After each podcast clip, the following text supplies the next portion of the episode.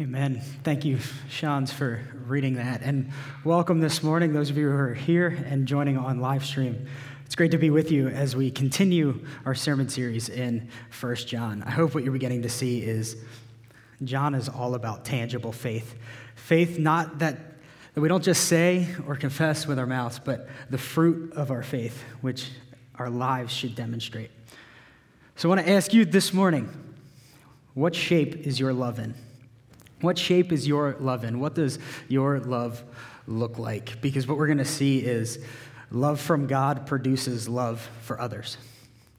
So I want to give you a couple examples of love from our culture, from our church, and see kind of where you fit in.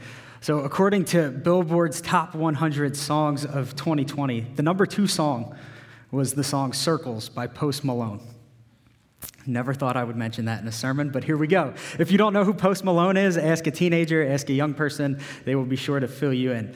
But he offers a definition of what many in our culture believe love is. And I think sometimes what we find ourselves believing love is as well. So I want to just read for you the chorus of that song. Again, this is the number two song of 2020. Seasons change and our love went cold. Feed the flame because we can't let it go.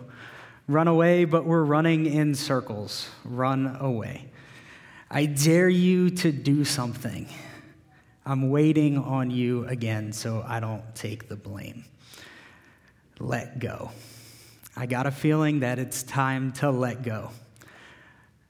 I knew that this was doomed from the get go. And in this song, you hear somebody for whom love is simply a matter of emotion, however much willpower and emotion that you can conjure up to give to somebody else. The problem is, when that runs out, love is something to be abandoned and walked away from. And let's take it out of the realm of music. Let's take it out of the realm of even romantic love. What is the shape of your love when you drive. Because perhaps one of the most me centered things we can possibly do today in America on the East Coast in the 21st century is go for a drive. Now, I'm saying this because this is, this is my struggle as well. As many of our teenagers know, uh, Jake doesn't talk when he drives for very good reason. Because driving is all about how can I get from point A to point B the most efficient, the fastest, most comfortable way possible. And as soon as somebody gets in my way, well, now it's judgment time. We use phrases like get out of the left lane, right? I love you when you're in the right lane as long as you're not impeding on me because then it's just it's just way too hard to love. When you got someplace that's really really important that you have to be, it's too hard to let somebody in, right? Is very me centered. As soon as love becomes you and I as the source, it becomes a matter of the will, and we find that it runs out pretty quick. And if you don't drive, you can really see this in your pets, right? You love your dog, you love your cat, but as soon as they break the rules of the house, um, it's, it's judgment day. As soon as you go to the bathroom in the house, as soon as they chew something that they're not supposed to, right, our love changes in an instant. Back in quarantine, one of my roommates adopted a dog. So for nine months, we got to live with Cody the dog.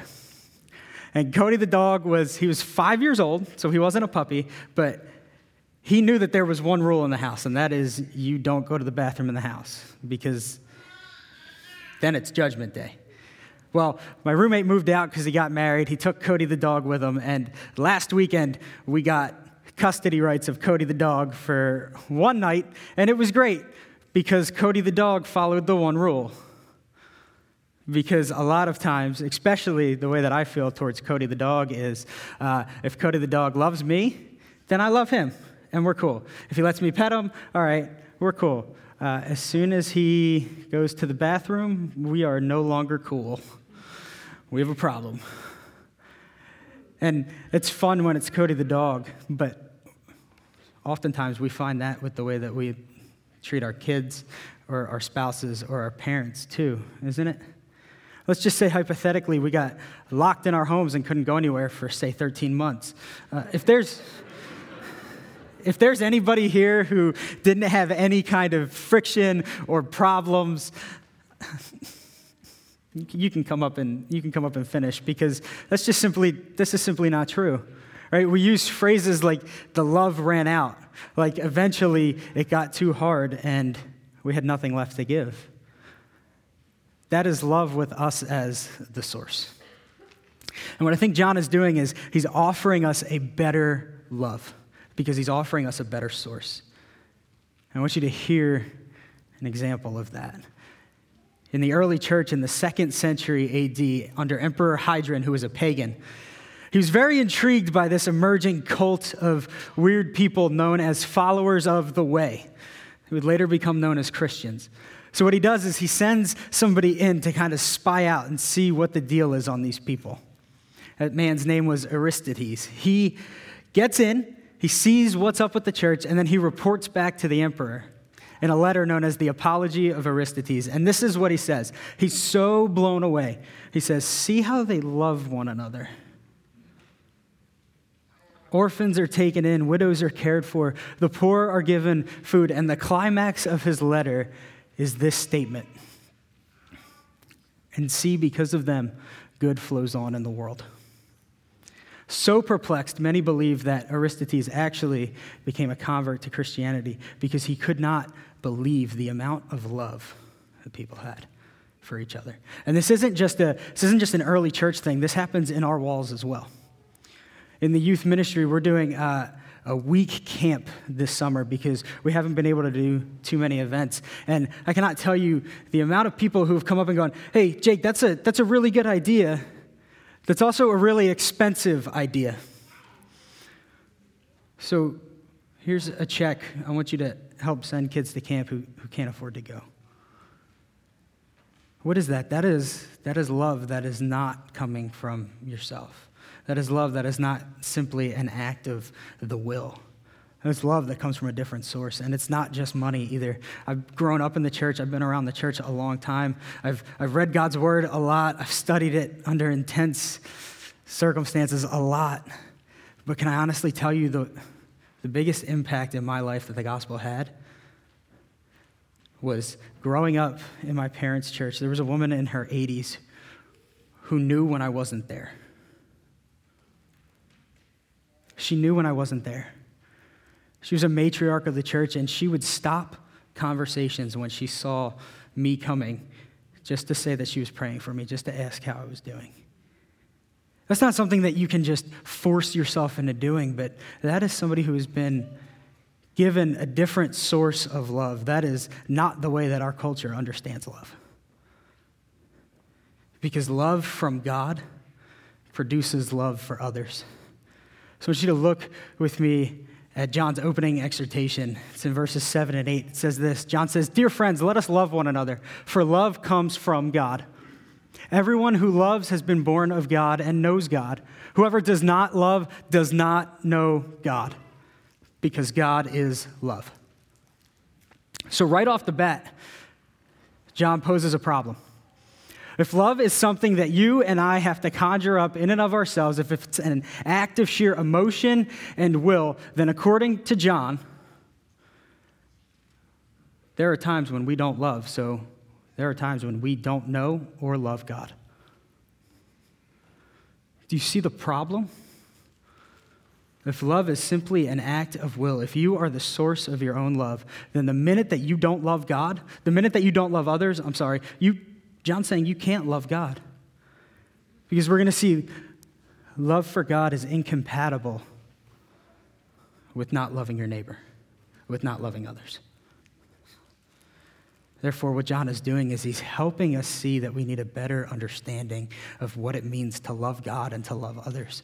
We need a better source of love. So, maybe a better question for you this morning isn't what shape is your love in, but what is the source of your love?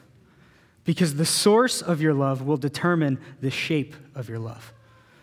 The source of your love will determine the shape of your love. And here, John says, God is love. Now, I feel like I need to, we need to kind of deconstruct that for a minute because you've probably seen that verse either on social media or on a billboard or on a picket sign, and it's used to ignore sin. It's used to, to say we can't judge anybody because God is love, so God is just complete acceptance. And that's not what John is saying. Rather, what John is saying is love is the basis for which we can encounter God. If it weren't for the love of God, we wouldn't know him. God is love because he is the ultimate source of it, not because simply to love means to be God. He's so much bigger than that. Love must be consistent with the character of God. He raises the bar.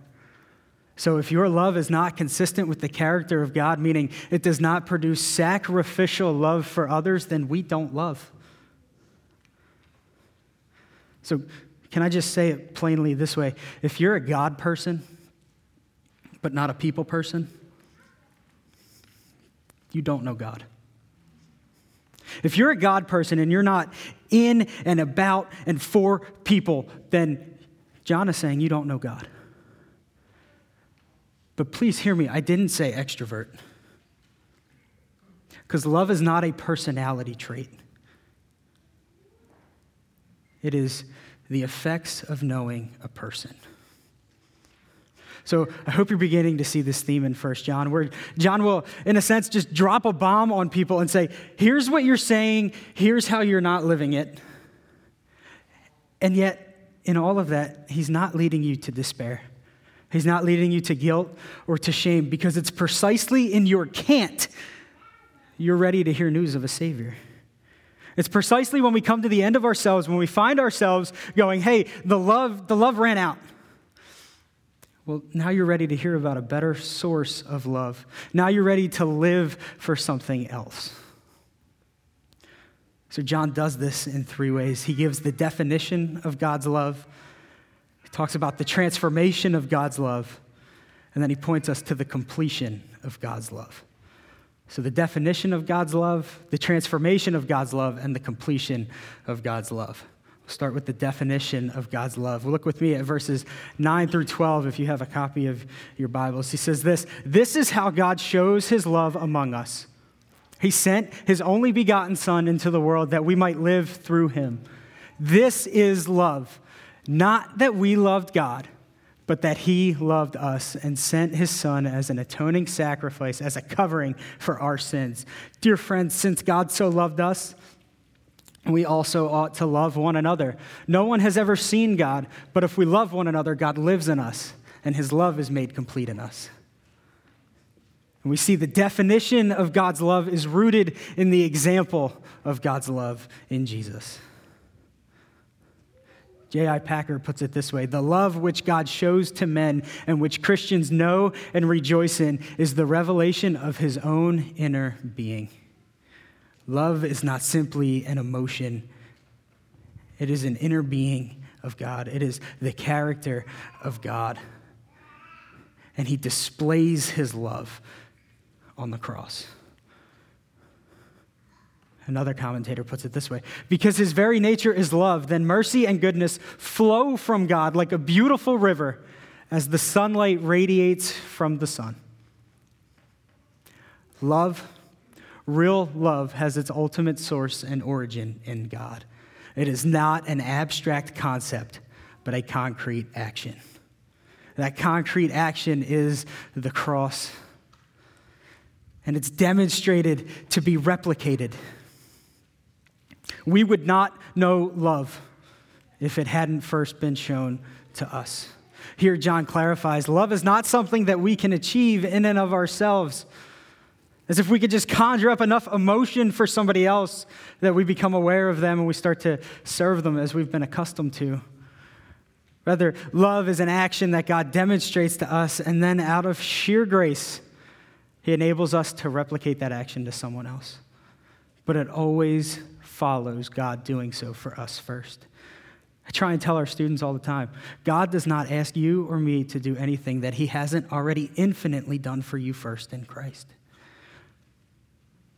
So when God says love one another, it's because you and I have been so loved by Him. And the standard of God's love is the cross. It's kind of like a cup. If you have a cup full of water, that cup can only pour out what has first been poured in. Or think of it this way I'm a 90s kid, so we didn't drink juice boxes. Uh, we drank Capri Suns. There was nothing better on a summer, I, they still make them. Like, I think you guys know what Capri Suns are. A lot of kids. Yep. Okay. There was nothing better on a summer day than it had to be the Pacific Cooler flavor. Everything else is, sorry, everything else was a waste of time but nothing was better. And I always got the one that was the least full because I was always done first. And it was like two seconds. You ever have a Capri? They don't put enough in those things.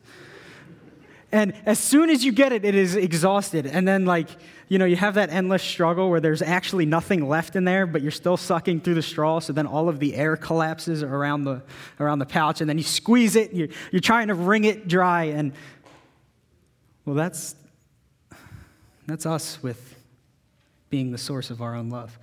You will come to a place where, like that Post Malone song says, where you are exhausted, where there's nothing else to give. And we use phrases like, well, the love, the love just ran out. If you feel like the love has run out this morning, then you're in the right place. And you've probably been living with love. You've probably been living with yourself as the source of your love because we cannot truly love until we experience true and holy love for ourselves first. Paul puts it this way in Romans 5 8 that God demonstrates his love for us in this, that while we were still sinners, Christ died for us. So here's what that means What's our part in the love of God? We provided the sin that made the love of God necessary. That's your and my part. We provided the sin that made the cross necessary. It's an, it isn't until we come to the foot of the cross that we find the transformation of our hearts. Because God doesn't simply show us his love, but he also is transforming us by it. Look with me again at, at 1 John 4, verses 13 through 16. This is how we know that we live in him and he in us. He has given us of his spirit. And we have seen and testified that the Father has sent his Son to be the Savior of the world. If anyone acknowledges that Jesus is the Son of God, then God lives in them and they in God. And so we know and rely on the love God has for us. The love of God in our lives is made manifest through the Spirit living inside of us. For those of us who are in Christ, God literally takes up residence in you and me and enables something that we couldn't do. He's the better source. He's the one for whom love never runs out because his standard of love is the cross.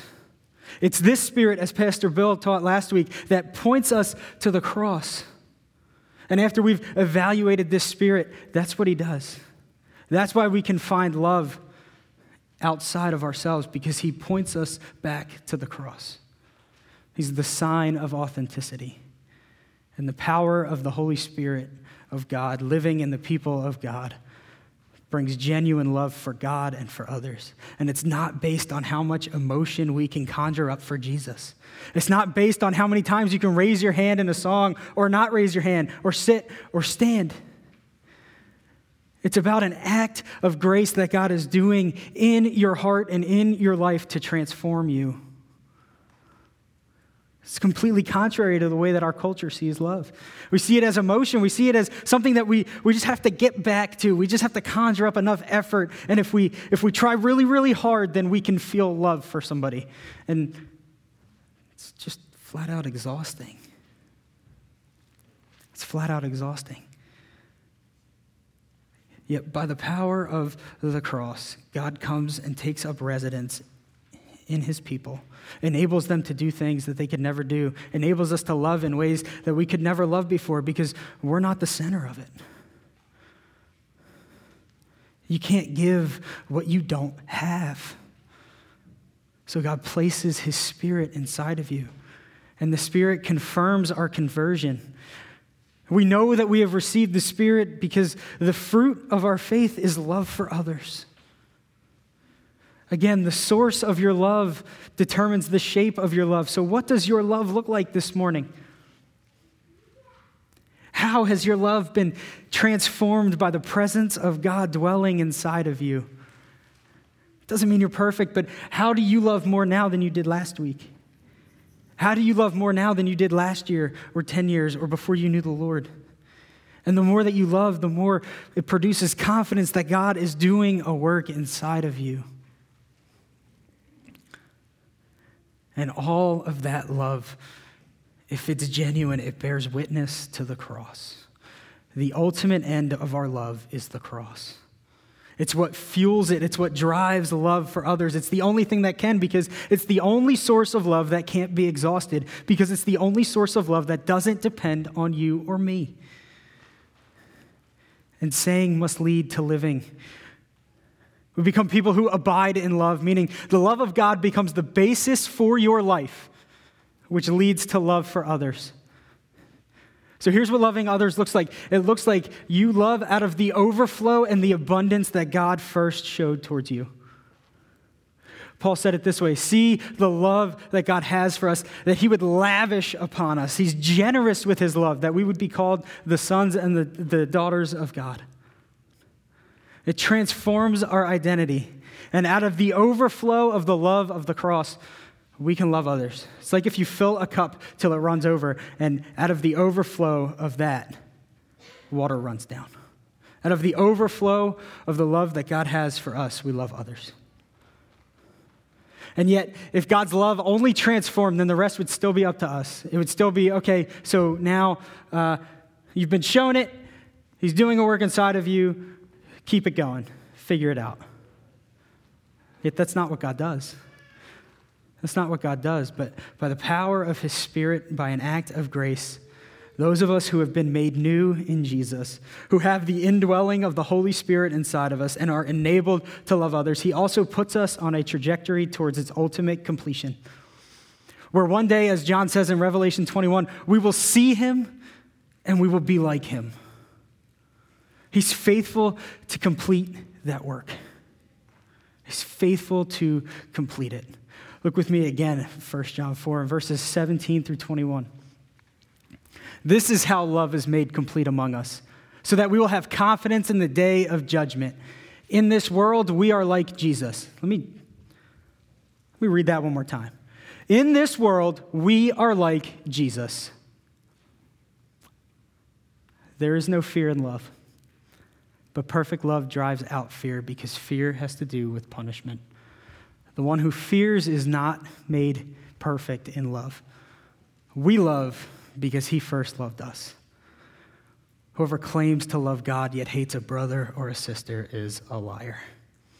For whoever does not love their brother and sister whom they have seen cannot love God whom they have not seen.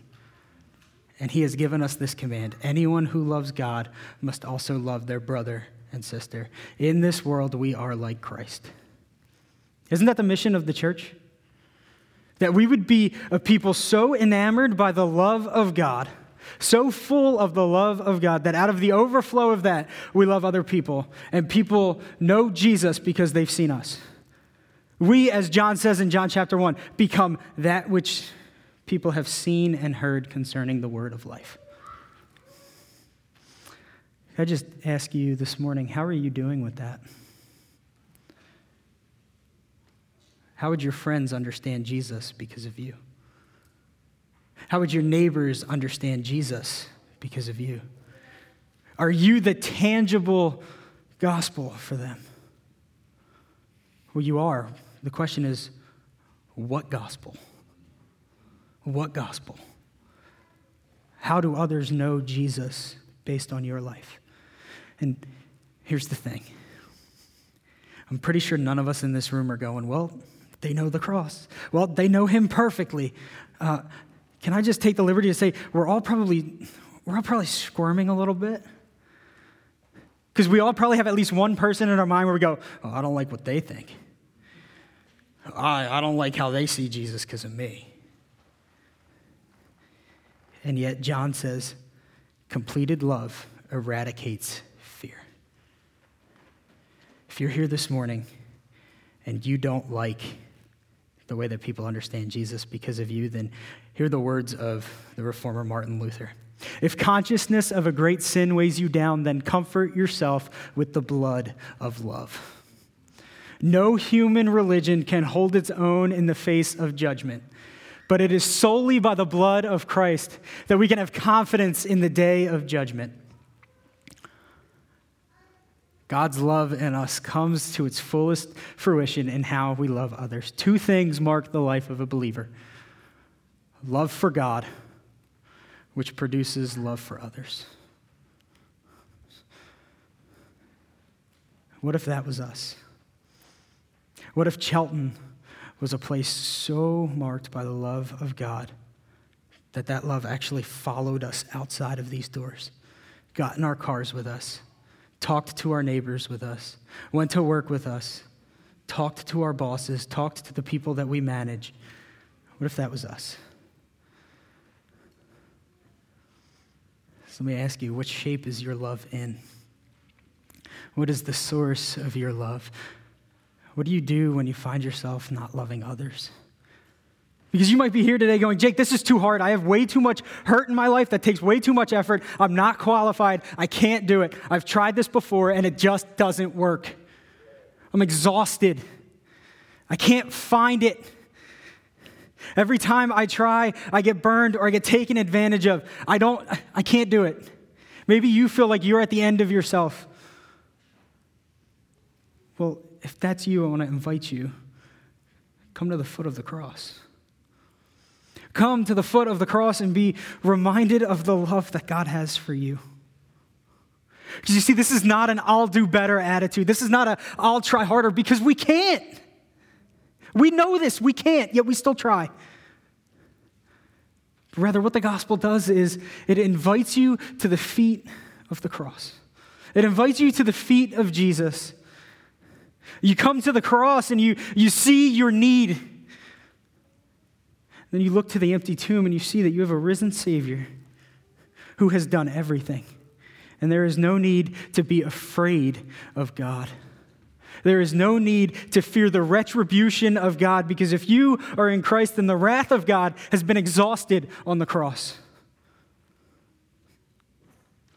When the Bible talks about fear the Lord, what it means is know who God is and know who you are in relation. And when you come to Him, Know who he is and know who you are. And yet, John also says, we love because he first loved us.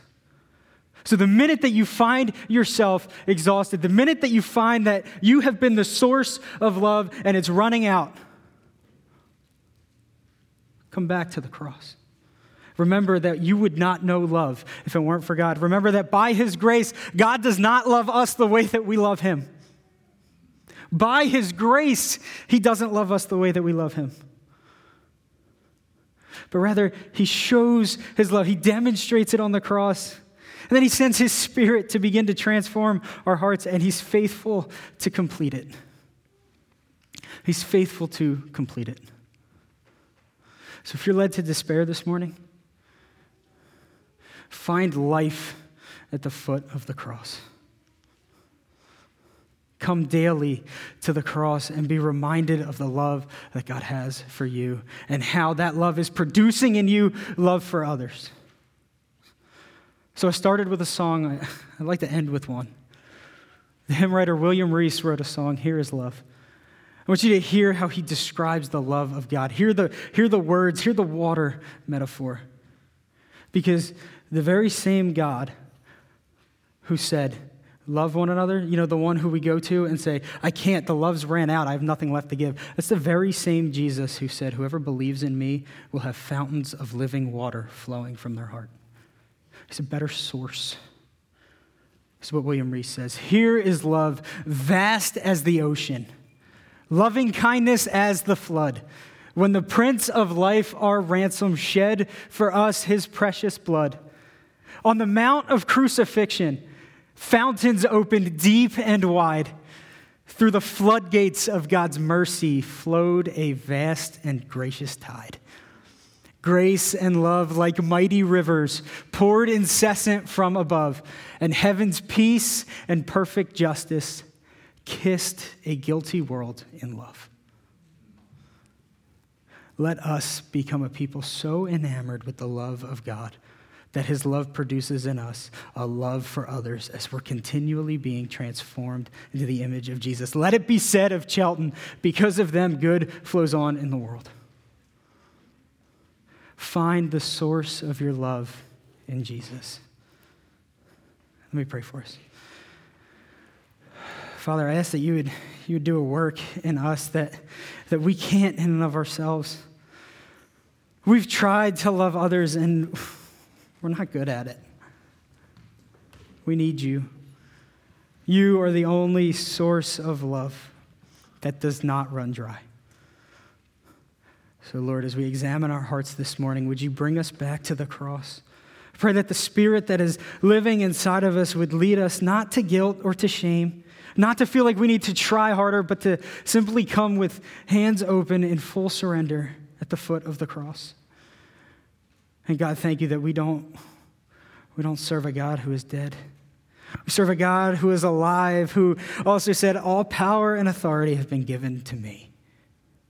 So, Lord, would you continually make us, conform us into the image of Jesus? Help us to look beyond ourselves and see a broken world in desperate need for a different kind of love. So, God, I ask that the love which only comes from you would produce in our hearts genuine, sacrificial love for others. We ask this in Jesus' name. Amen.